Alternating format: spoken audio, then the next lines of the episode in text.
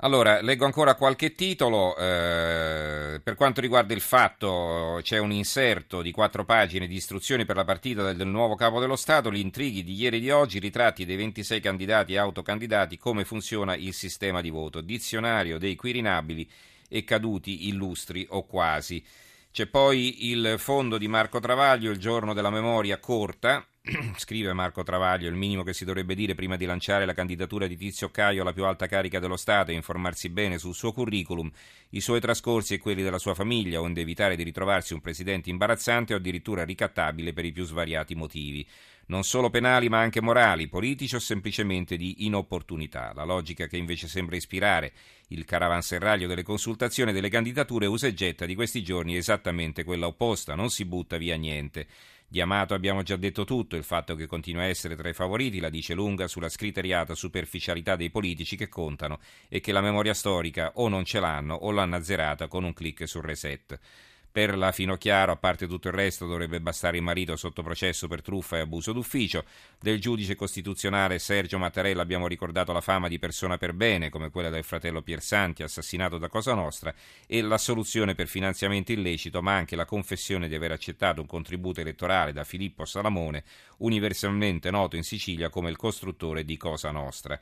E insomma, questo, come al solito, diciamo, è un eh, articolo scritto eh, col vetriolo. Allora, eh, abbiamo ancora eh, il libero, Renzi usa il Mattarello, si ingarbuglia la partita per il Quirinale. Il Premier forza sul nome di Mattarella e minaccia di rompere il patto del Nazareno pur di eleggere un capo dello Stato che non gli faccia ombra, ma così resterebbe ostaggio dei suoi amici, nemici di PDL e CGL. Oggi nuovo incontro Silvio Matteo, nel pomeriggio alla Camera la prima inutile chiama.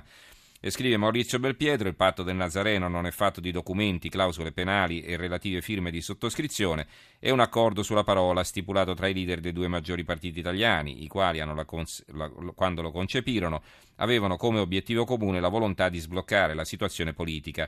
Renzi e Berlusconi concordarono sulla necessità di varare una legge elettorale che assegnasse all'uno o all'altro la certezza di poter governare una volta vinte le elezioni e allo stesso tempo le riforme costituzionali di cui il Paese aveva bisogno. La stretta di mano tra i due includeva anche la promessa di eleggere di comune accordo il Presidente della Repubblica una volta che la casella si fosse liberata. Probabilmente il patto non fu stretto dichiarando che avrebbe sostituito Giorgio Napolitano, ma alla lacuna credo si sia posto rimedio prima di Natale, quando ormai fu certo che il capo dello Stato avrebbe rassegnato le dimissioni. Posso sbagliarmi, continua Belpietro, ma credo che prima del 31 dicembre il Premier e il Cavaliere avessero già raggiunto un'intesa sul nome di Giuliano Amato uomo di sinistra ma non troppo e dunque gradito all'uno e all'altro. Poi c'è un richiamo in prima pagina Grillo contro Grillo, ora gli vanno bene pure Prodi e Bersani. E ancora il, l'avvenire, un vero presidente, Renzi Mattarella per unire, ma Berlusconi esita, oggi altro incontro mentre si comincia a votare. Il tempo fa un'altra analisi, ecco quanto ci costerà chi salirà sul colle, il titolo a tutta pagina, sprechi e privilegi per mantenere il Quirinale spendiamo 600.000 euro al giorno, il doppio che nel resto d'Europa, conti e stipendi più bassi per gli altri capi di Stato. Il mattino, braccio di ferro su Mattarella.